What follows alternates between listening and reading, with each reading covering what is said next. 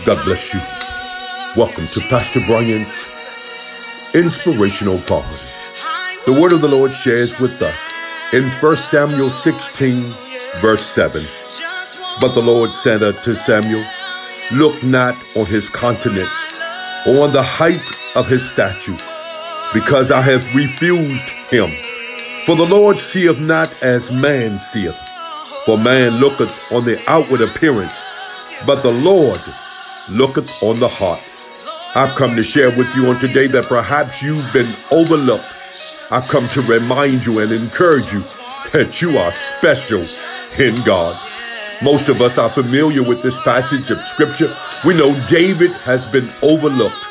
The brothers of David have been invited to the room. The prophet Samuel has come to anoint the next king.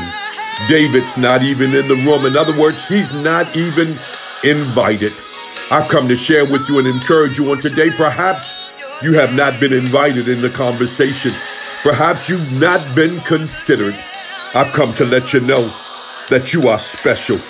I've come to encourage you on today to never underestimate your plan and the purpose that God has for your life.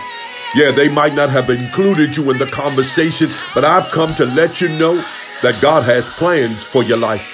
For he knows the thoughts that he thinks towards you thoughts of peace and not of evil, to bring you and to give you an expected end. Look, I've come to encourage you on today that regardless and in spite of what you're going through, you are special. And God has great plans for your life. God bless you. Until next time, I'm in his service.